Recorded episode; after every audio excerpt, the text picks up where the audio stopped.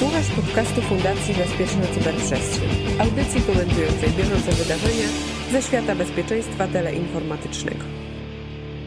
Halo, halo, tu mówi Warszawa w podcaście CyberCyber Cyber Fundacji Bezpieczna Cyberprzestrzeń. Witamy Państwa bardzo serdecznie. Dzisiaj mamy podcast procesowy, aczkolwiek on nie jest do końca procesowy, bo chcemy porozmawiać na temat jednego dokumentu, który ukazał się w Komisji Europejskiej i dotyczy tak naprawdę, jest to deklaracja, która być może stanowi na koniec y, szyfrowania end-to-end. E, także zobaczmy, jak to będzie wyglądało, jakie zdanie na ten temat mają nasi eksperci. A dzisiaj z nami w studiu, co prawda online'owy, bo każdy u siebie w domu, e, Kamil Gapiński. Dzień dobry. Maciej Pyznar. E, cześć, dzień dobry. I Konrad Zwoiński. Witamy Cię, Konradzie, nasz nowy tutaj członek naszego ekipy przykładowo jest z nami rzeczywiście w tym, w tym momencie. Jest to przedstawiciel firmy Koncert, także witamy Cię Konradzie. Cześć, dzień dobry. E, no więc tak, jest to rzeczywiście pewien dokument, który się pojawił, który znajdziecie w linkach do naszej audycji, deklaracja Komisji Europejskiej mówiąca o tym, żeby stosować jakiś model, który pozwoliłby zbierać dowody na przestępców, terrorystów, pedofili, e, aby szyfrowanie, którego używają, można było rozszyfrować. I teraz jak do tego dojść, nie wiadomo, tutaj mają się odbyć konsultacje społeczne pomiędzy dostawcami mm, różnego rodzaju usług, jak również y, z sądami czy y, organami ścigania. E, ma się, mają się odbywać konsultacje, co z tego wyniknie zobaczymy, ale co wy myślicie tak naprawdę na ten temat, panowie? Ja powiem swoje zdanie. Mm, mi na początek, bo później mi jest ciężko dojść do słowa, wy wszyscy mówicie takie mądre rzeczy i gdzieś tam moje, moje giną, także pozwalam sobie jako pierwszy, tym razem sam sobie zadaję to pytanie. Mi się wydaje to niezwykle niebezpieczne, jeżeli raz damy władzy możliwość tego, by zaglądała w, nasze, w naszą prywatność aż w taki sposób i używała jej kiedy chce, Zakładam, że tutaj w deklaracji rzeczywiście jest mowa, że to będzie jak najbardziej proporcjonalne i adekwatne. Z tym tylko, że o tym, kiedy jest to proporcjonalne i adekwatne, będzie decydowała władza. No, może być to władza sądownicza, tylko że nie zawsze ta władza sądownicza jest trzecią władzą, a bardzo często jest tą władzą taką samą jak rządowa. W związku z czym musimy, musimy z tym uważać i ja jestem przeciwnikiem dawania mm, takich praw i takich możliwości, e, ale bardzo chętnie posłucham też Waszego zdania i też zdania, co tak naprawdę, jeżeli nawet to by weszło w życie, jakie są możliwe e, obejścia tego systemu, bo domyślam się, że będzie każdy próbował to obchodzić. No, nie może nie każdy, ale na pewno ci, którzy tak naprawdę są najbardziej temu mają podlegać, czyli przestępcy, terroryści i pedofile. Także tak, tak szerokie pytanie, być może właśnie może Konrad zdecydowałbyś się ty odpowiedzieć na to pytanie, jak, jak widzisz tak naprawdę te rozwiązanie i co, co o nim sądzisz, jako nasz nieetatowy gość, także proszę o zabranie głosu. E, generalnie pomysł taki, aby służby miały możliwość deszyfrowywania informacji, która zostałaby zabezpieczona poprzez jakieś metody bezpiecznego szyfrowania danych, no, podważają jakby sens stosowania tej kryptografii w ogóle. Jakby ideą stosowania kryptografii jest to, aby nasz odbiorca mógł, tylko nasz odbiorca mógł um, odczytać dy, kierowaną do niego wiadomość. Tytuł artykułu to jest e, znaczenie mocnego szyfrowania dla bezpieczeństwa. E, ja pozwoliłem sobie przetłumaczyć e, fragment, e, fragment tego artykułu, I on, znaczy, może na początek go streszczę, jeśli będzie taka potrzeba, to, to sięgniemy do, do, do większej jego części, ale on, uznany ekspert, twierdzi, że jako specjalista stworzenie takiego systemu, w którym e, e, tylko część osób miałaby możliwość legalnego dostępu e, do e, zaszyfrowanej informacji, e, jest niemożliwa z technicznego punktu widzenia do realizacji. To znaczy, rzeczywiście z technicznego punktu widzenia do realizacji, ale Dlaczego? Bo technicznie myślę, że stworzenie właśnie backdoorów jest bardzo proste, tak? które gdzieś tam sobie będą znały teoretycznie tylko służby, tak? To znaczy nie ma, nie ma możliwości zabezpieczenia informacji o tym backdoorze przed niepowołanymi osobami. To znaczy ta informacja, ona będzie oczywiście informacją bardzo ściśle chronioną, ale prędzej czy później ona wycieknie, ponieważ będzie, no będzie głównym priorytetem dla wszystkich adwersarzy. Nie oszukujmy się, tak? Dla innych państw, dla terrorystów, dla, no generalnie dla, dla, każdemu, dla każdego, komu zależy na tej informacji. Tak? Więc no, to oczywiście też Snowden może się trafić wszędzie, tak? Więc to też jest taka prawda, że nagle gdzieś to, gdzieś to może się pojawić w ten sposób. Widzę, że Maciek bardzo chce zabrać głos w tej sprawie, w związku z tym oddaję głos do Maćka Beznara. Słuchamy Cię, Maćku.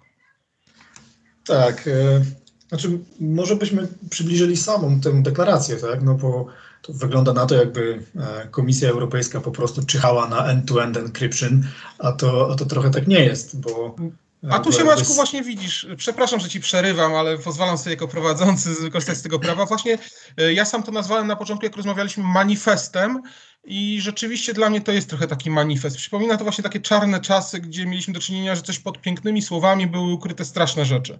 I tak naprawdę ja tak to czuję, ale bardzo cię proszę o to, żebyś rzeczywiście przybliżył, bo może nasi słuchacze mogą mieć jak najbardziej inne zdanie niż ja. E, wiesz co, no, naszym zadaniem jest tutaj ewentualnie odkrywać te, te czarne strony każdym razie sama deklaracja, no być może tak, ale dajmy jej dojść do słowa, tak? Może tak, tej deklaracji. No, sama deklaracja nazywa się Security Through Encryption and Security Despite Encryption, czyli bezpieczeństwo dzięki szyfrowaniu i bezpieczeństwo pomimo szyfrowania. I jakby rzeczywiście wskazałeś, a właściwie chyba nie wskazaliśmy jeszcze, że, że jakby celami jest przede wszystkim przestępstwo i umożliwienie służbom jakby prowadzenie postępowań. Tak? No i ja się zgadzam z tym, że dopóki to są dobre służby, to jest dobrze, a kiedy to są złe służby, to zaczyna się robić źle, tak? Ale to jakby dotyczy każdych służb jako takich, a niekoniecznie czy ma, nie posiadają, czy nie posiadają te, te informacje. Ale do rzeczy. W deklaracji no, wprost jest mowa o tym, że, że szyfrowanie zostało zidentyfikowane przez unijne e, agendy w kontekście e, ochrony informacji, e, bo przecież GDPR to jest, można powiedzieć, jeden z większych sukcesów chyba jednak mimo wszystko Unii Europejskiej, jak trudny, jako jeden ze sposobów właśnie do tego, żeby osiągnąć ten, ten stan, czyli w jaki sposób chronić informacje. Przede wszystkim w kontekście transferu tych, tych danych poza obszar Unii Europejskiej i, i to jest tutaj wyraźnie podkreślone. Podkreślone jest również to, że y, jakby zmniejszanie, no, ładnie się, się nazywa, że y, w perspektywie prezydencji zmniejszanie y, albo inaczej osłabianie szyfrowania jakimikolwiek środkami, i tu jest właśnie to, włączając backdory, nie jest, nie jest po prostu pożądaną opcją, tak? Więc oni nie, nie twierdzą, że, że tak trzeba robić. I raczej deklaracja mówi o tym, że no znajdźmy gdzieś jakiś sposób, tak? I ja nie twierdzę, że, że to, co proponują, czyli żeby usiąść razem z e, dostawcami i zastanowić się, w jaki sposób e, bezpieczny, safeguard, to jest tak ładnie, nie? Z zapewnieniem fundamental rights i tak dalej, e, można było jakoś podejrzeć tę, tę, tę komunikację. Tym niemniej, no, jednak oni raczej skłaniają się ku temu, że zgadzają z wami jakby, tak, że mm, byli, zrezygnowanie z mm, mechanizmu end-to-end encryption jest po prostu, nie jest tą pożądaną opcją, tak, no i właściwie nie wiadomo, nie wiadomo co zrobić i, i to jest chyba idea i cel tej deklaracji, tak. Ja właściwie to nie wiem na ile mm, jest to dobre czy złe, no bo mamy przykłady właśnie tak Zdaje się, że Konrad wspomniał, albo jeszcze nie wspomniał, ale pewnie wspomni o, o programach mm, w Stanach Zjednoczonych typu PRISM, do których przystępowali jednak mimo wszyscy producenci e, sprzętu i oprogramowania po to, żeby zapewnić możliwość służbom tak czy inaczej robienia tego. Więc z mojego punktu widzenia być może, jeśli te służby i tak to robią, to postarajmy się to jakoś uregulować, ale nie wiem, czy to jest e, dobre podejście i zgłasza się i Konrad, i Kamil. Zaraz dam głos Konradowi, tylko jedną rzecz nawiązałeś, Maczku, też do GDPR, jak sama deklaracja, która też do RODO tak naprawdę się odnosi. Ale jedna rzecz, RODO nie dotyczy działania na rzecz bezpieczeństwa narodowego, w związku z tym zaraz zostanie pociągnięte i nie będzie stosowane w żaden sposób te zabezpieczenia, które tam gdzieś są. Faktycznie te RODO w jakiś sposób zabezpieczyło osoby indywidualne i jest im dużo, dużo łatwiej. Natomiast no akurat te służby i tak z tego nie będą korzystały, teoretycznie, którzy są odbiorcami, mają być odbiorcami tych danych, czy pośrednikiem man in the middle naszej komunikacji, y, która będzie w ten sposób wyglądała, tego nie da się ukryć. Ale oddaję głos jak najbardziej Konradowi, który chciał się odnieść do słów Maćka, bo go nie widać, a Kamila tutaj widzę, więc y, Kamil następny. Proszę bardzo, Konradzie. E, tak, więc ja chciałem wspomnieć o tym programie Prism, o którym jest sporo legend, może niedopowiedzeń e, w internecie i no, generalnie podsumowanie programu Prism wygląda następująco. Jest to program, był prowadzony przez amerykańską agencję między 2008 a 2019 rokiem, którego celem była inwigilacja obywateli USA E, przy czym warunek konieczny, który powinien przynajmniej teoretycznie być spełniony, to jest taki, że można było podsłuchiwać obywateli, którzy e, nawiązywali e, komunikację z, z drugą stroną, która znajdowała się poza granicami USA. Nie wiem, czy rzeczywiście było to przestrzegane, czy nie. W każdym razie to był taki warunek.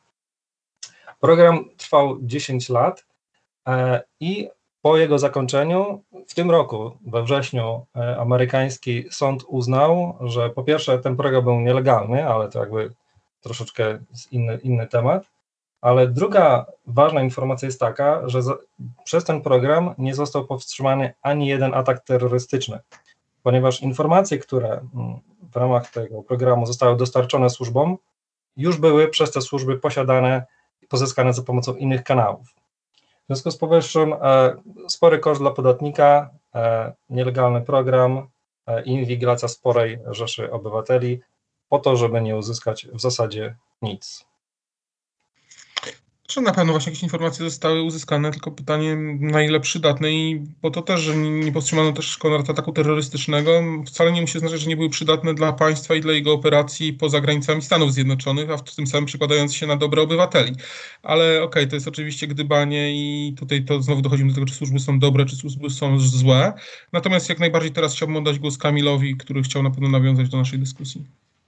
Tak, e, czy służby są dobre czy złe, to też jakby e, sama deklaracja gdzieś tam odnosi się do tego wyzwania, e, ponieważ z mojego punktu widzenia kluczowym w ogóle fragmentem tego dokumentu jest ten fragment, który mówi o, o legality, necessity and proportionality on twierdzi, że konieczność użycia tego dostępu musi być e, uzasadniona prawnie i przy zachowaniu proporcjonalności. Ja tę proporcjonalność tak rozumiem, że po prostu, że um, wykorzystywanie takich uprawnień przez rząd gdzieś tam um, powinno zmierzać tylko do jasno ustanowionego celu, tak? czyli po prostu zwalczaniu um, przestępczości.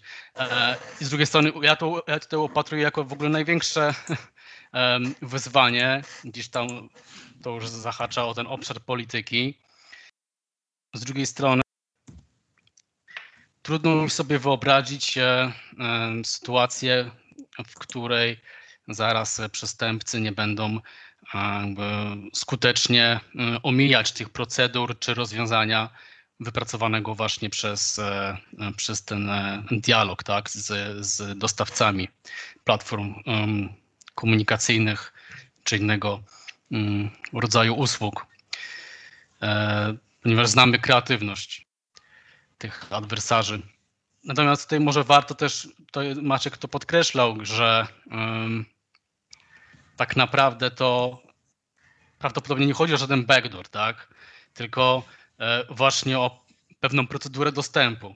I teraz największe pytanie, czy um, taka procedura jakby w ogóle e, nie stoi e, naprzeciw założeniu, e, że jakby nadawca i odbiorca mają pełną kontrolę nad informacją, tak, czyli tego modelu, który, który dzisiaj mamy teraz.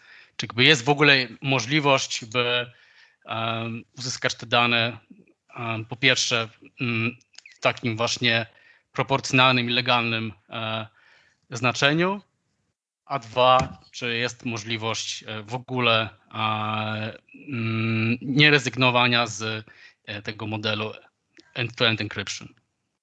Znaczy na każde rzeczywiście zabezpieczenie znajdziesz jakiś workaround, zaraz oddaję głos Maćkowi, tylko powiem, bo nawet w tej chwili przyszło do głowy pewna rzecz, że nagle okaże się, że szyfrowanie będzie wyglądało w sposób taki, że raz będzie ktoś szyfrował albo nawet nie szyfrował, bo to nie będzie miało sensu poprzez wysyłanie załóżmy wiadomości mailowej czy jakąkolwiek inną rolę komunikacji, a będzie używał do tego na przykład indiańskich specjalistów Navajo, którzy byli używani chociażby przez Amerykanów i oni będą przekazywali te, i to będzie szła informacja w tym języku, którego potem znowu trzeba będzie tworzyć jakieś specjalne grupy, które będą to dekryptować. No to jest, ta kreatywność jak najbardziej jest możliwa, ale no proszę bardzo Maćku, oddaję Ci głos, bo miałeś ochotę.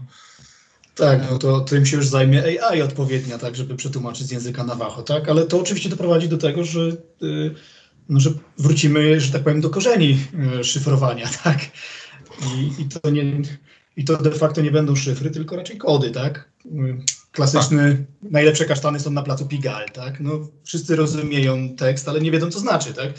Zuzanna Więc, lubi je tylko jesienią. Tak, że, że wrócimy do tego typu. Ja chciałem się odnieść do tego, co powiedział Kamil, no, no oczywiście to stoi w sprzeczności, tak? Ja tylko chciałbym zapytać, czy cel nie, uś nie uświęca środków, tak? Czyli klasyczne pytanie, co jest ważniejsze?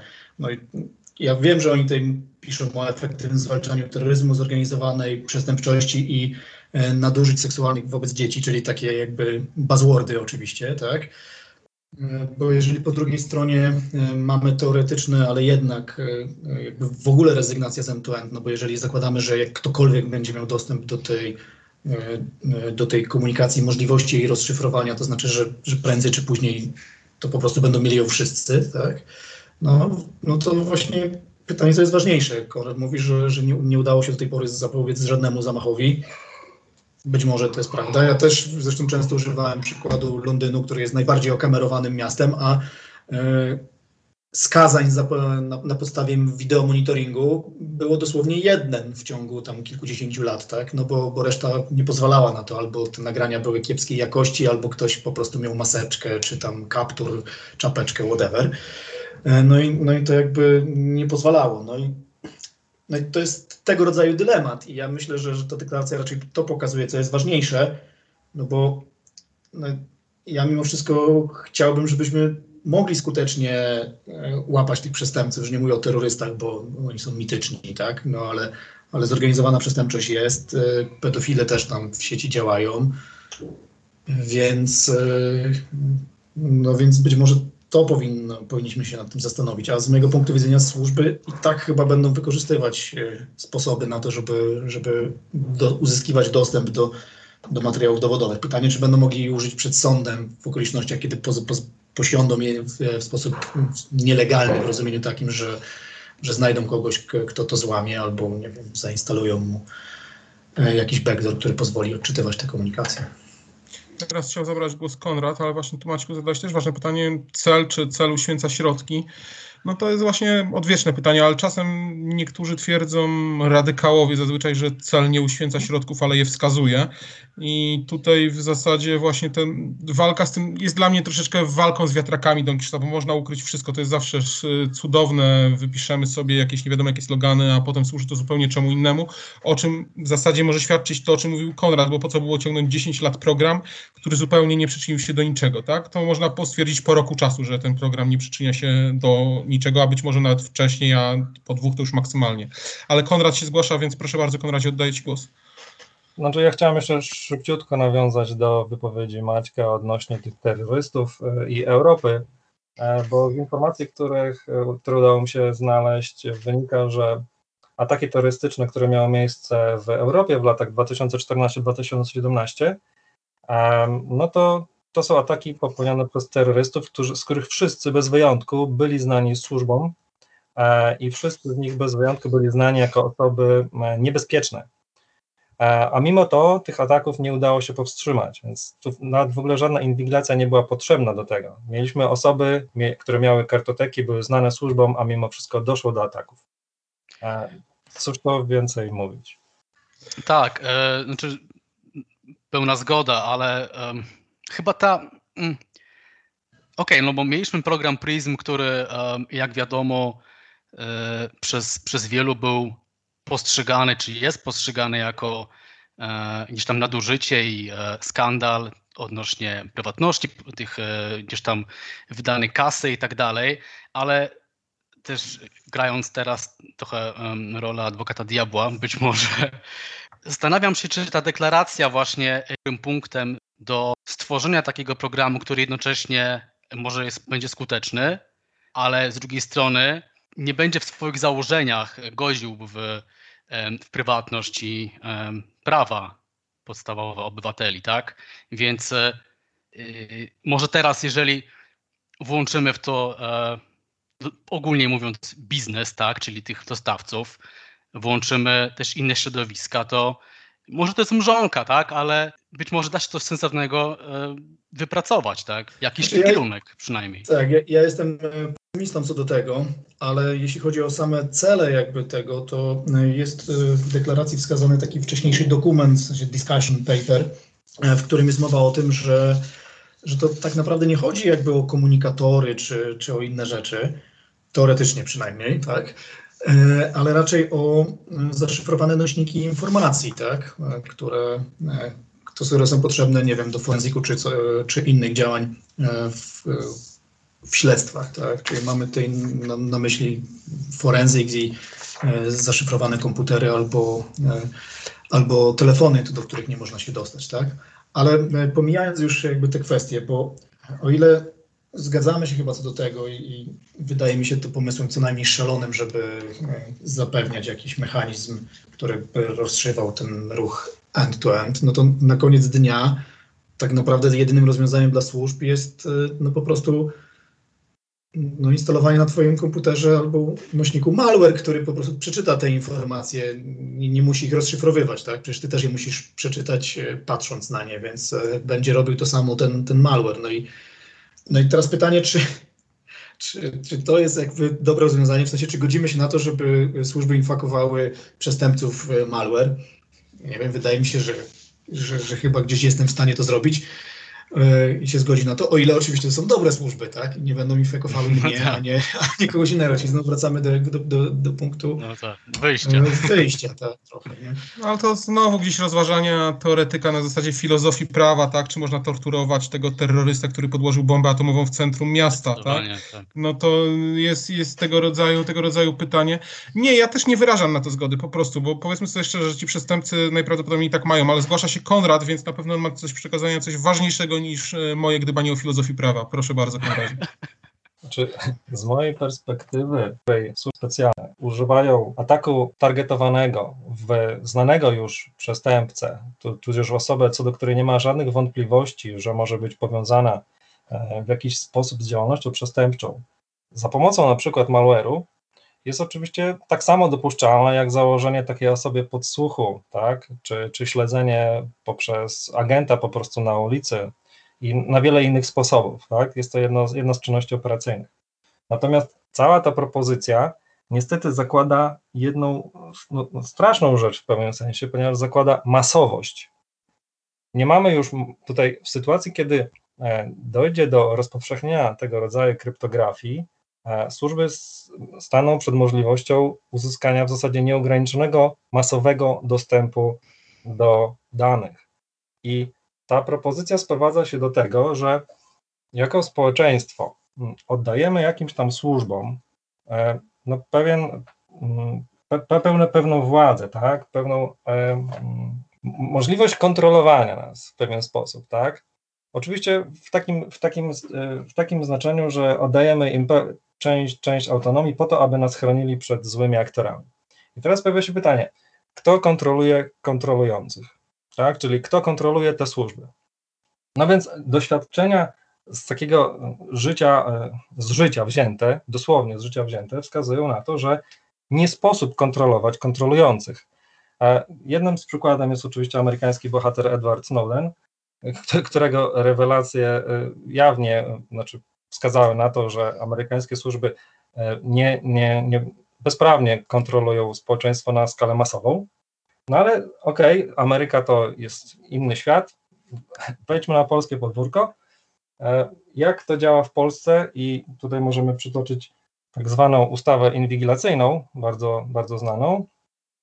E, I mamy raport Polskiej Fundacji Panoptykon, jak również kilka artykułów na, na ich stronie. I tutaj można się dowiedzieć, jak to, jak to działa w Polsce, tak? I przy czym mówimy tutaj nie o dostępie do danych zaszyfrowanych, a jedynie o, do danych telekomunikacyjnych, czyli w praktyce metadanych, e, czyli o tym, kto dzwonił, gdzie dzwonił i do kogo dzwonił.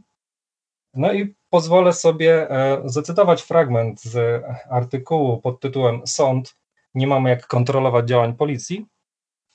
E, I tutaj taki, no dosłownie trzy zdania. Mm, tak zwana ustawa inwigilacyjna przyznała sądom uprawnienie do kontrolowania, czy policja i służby pozyskują nasze dane zgodnie z prawem. Jak to wygląda w praktyce? Oddajmy głos Sądowi Okręgowemu w Gdańsku. I tutaj jest cytat. Ustawa nie stwarza możliwości zweryfikowania, czy sięgnięcie po informacje było niezbędne, celowe i należycie uzasadnione, a więc nie daje podstawy do przeprowadzenia realnej, spełniającej standardy ochrony praw człowieka kontroli. Koniec cytatu. Sądy widzą bowiem tylko suche tabelki i nie mają narzędzi, by zweryfikować, czy pośród pobranych billingów nie zaplątał się, w cudzysłowie, billing żony funkcjonariusza policji podejrzewanej przez niego o zdradę. I jeszcze kolejny krótki cytat e, z tego samego artykułu. E, braku niezależnej kontroli nad pozyskaniem danych nie rekompensuje wewnętrzny nadzór. Ze zdobytych przez nas informacji wynika bowiem, że funkcjonariusze policji pobierają dane w sytuacjach, w których nie mają do tego uprawnień, na, na przykład w sprawach o wykroczenia. Przyznaje to nawet Biuro Kontroli Komendy Głównej Policji. I tutaj mówimy o danych, które są stosunkowo mało wrażliwe, tak? bo to są w zasadzie metadane, które nadal mogą powiedzieć bardzo dużo o danej osobie, mimo wszystko jednak nie, e, nie zawierają treści korespondencji. Więc wydaje mi się to sporym problemem. Dlatego na każdym kroku właściwie w tej delega e, delegacji, deklaracji e, usilnie autorzy no tutaj próbują nas przekonać, że to musi być zgodnie właśnie z poszanowaniem praw obywateli i prywatności, nie? Dlatego Kłamstwo tam... powtórzone 100 razy staje się prawdą, w związku z tym prawie 100 razy pada to w tej deklaracji, więc możemy być tego świadomi. Natomiast moim zdaniem rzeczywiście jest bardzo istotne to, co powiedział Maciek, że tak naprawdę, no jak kontrolować end-to-end? Kontrolując end. W związku z tym to jest kontrola tak naprawdę końcówek, czyli naszych poszczególnych komputerów i tyle. No i sobie o tym musimy zdać sprawę. Rzeczywiście ma to znaczenie, że tak. tylko bez żadnego backdoora właśnie mamy malware, który bezpośrednio przekazuje gdzieś dane, bądź znaczy... sam system operacyjny przekazuje te dane tylko na czyje serwery, tak? Teraz jest albo, pytanie zasadnicze. Albo end, albo middle. No ale właśnie, właśnie Konrad mówił o tym, żeby, żeby nie było możliwości in the middle, tak? I to na masową skalę, bo to właściwie do tego jakby prowadzi. No cóż, no, no nie wiem, no, jeżeli możemy cokolwiek zarekomendować y, naszemu rządowi w rozumieniu takim, że y, jest tutaj napisane w conclusion, żeby, żeby delegacje po prostu w, odniosły się do, do, tej, do tej propozycji, to chyba możemy wyraźnie zarekomendować, że, że prosimy, żeby tego nie robić, tak? No. Rozwijać po prostu wywiad trzeba. No tak, no właśnie. Intelligence tak. trzeba rozwijać, tak? Tak, są inne środki, tak? Tak jak Konrad nawet wspomniał, można kogoś śledzić na ulicy, mamy dostęp do danych telekomunikacyjnych. W ostateczności, jeżeli wiemy, że ten ktoś jest, to zainfekujmy mu y, telefon y, złośliwym oprogramowaniem, które też będzie robić dokładnie to samo i, y, i, i, i tyle. No ale jednak pomimo jakby tych e, fajnych słów i dyskusji na ten temat, no to, to mam nadzieję, że ona nie, nie podąży, czy nie, nie zdryfuje w tę stronę, żeby, e, żeby właśnie wprowadzić jakieś e, ograniczenia, że już nie wspomnę o samym jakby na przykład zakazie szyfrowania, który też się mógłby pojawić, tak? E, chociaż oni to piszą w tym dokumencie, który się pojawił, że, że technical solutions, które miałyby osłabić lub wprost e, zakazać e, szyfrowania, nie, nie będzie jakby wspierane. No ale... Ciekawe, co na to ustawa o krajowym systemie cyberbezpieczeństwa. Tak, właśnie. To jest jedno, ale ja pamiętam sam przykład z życia, że, że swego czasu popularne telefony Jerzynka, czyli BlackBerry, tak, no, które no, zapewniały jakiś tam poziom poufności do czasu, aż nie wiem, no po prostu zakazano używania ich w niektórych krajach, tak, jak na przykład Arabia Saudyjska, chociaż to nie jest chyba dobry przykład demokracji, tak, ale... ale no, koniec... Bardzo dobry przykład demokracji, tak.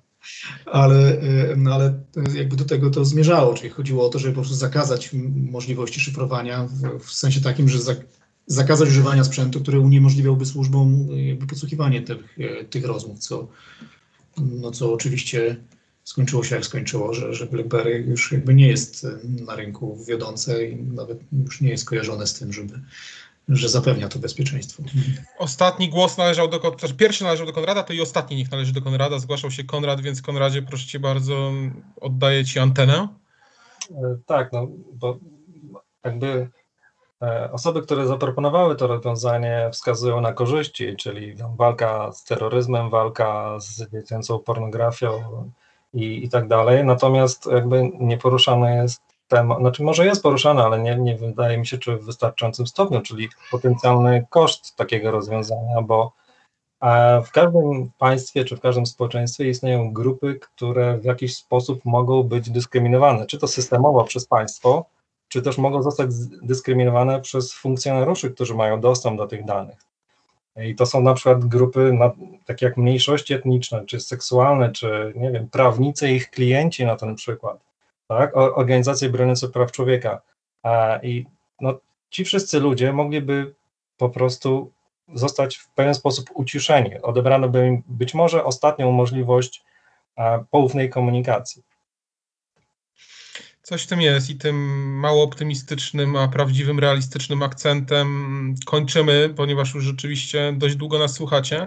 E, tak naprawdę planowaliśmy, że być może omówimy jeszcze jeden temat, ale już nie starczyło nam czasu. Nawet nie wiem, czy ten omówiliśmy tak naprawdę do końca, bo jeszcze każdy z nas pewnie by chciał powiedzieć zdanie, ale ostatnie zdanie należy do mnie, więc możecie nas słuchać na naszych fundacyjnych socialach, możecie nas słuchać w iTunesach, możecie nas słuchać na YouTubach, wszędzie praktycznie jesteśmy, również w Empiku. Także jest nas wiele i tutaj w wielu miejscach możemy czasem wyskoczyć nam wam nawet z lodówki, ale myślę, że warto czasem nas posłuchać, chociaż y, ktoś chyba nie wiem, jak to tam wygląda, bo nie dostawaliśmy od Was dawno żadnych pytań, a wydawało nam się, że parę kontrowersyjnych kwestii poruszyliśmy. W związku z tym Miło Wam było gościć y, na Waszych słuchawkach czy na Waszych głośnikach. Do usłyszenia, do zobaczenia. Jeszcze Maciek Pyznar coś pokazuje, nie wiem co pokazuje, więc musisz się teraz Maciek odezwać już. Pokazuję to, żeby, żebyś dał mi jeszcze głos na chwilę, bo chciałem no, powiedzieć, że Konrada musimy częściej zapraszać, bo po prostu się, tak. doskonale się z nim rozmawia. Tak? Znaczy to inaczej działa. Po prostu nas to mobilizuje, żeby się lepiej przygotować. Mnie na przykład. I Konrad rzeczywiście, Konrad jest tutaj pełen profesjonalizm, ja muszę powiedzieć. Rzeczywiście, także Konradzie bardzo Ci dziękujemy za to, że byłeś naszym gościem. A właśnie, gośćmi byli Konrad Zwoliński. Dziękuję Ci bardzo, Konradzie. Dziękuję. Maciek Pyznar i Kamil Gapiński, już oni będą oddawał tego głosu, jeśli powiedzieli cześć, także do zobaczenia i słuchajcie nas jak najdalej. Cięcie.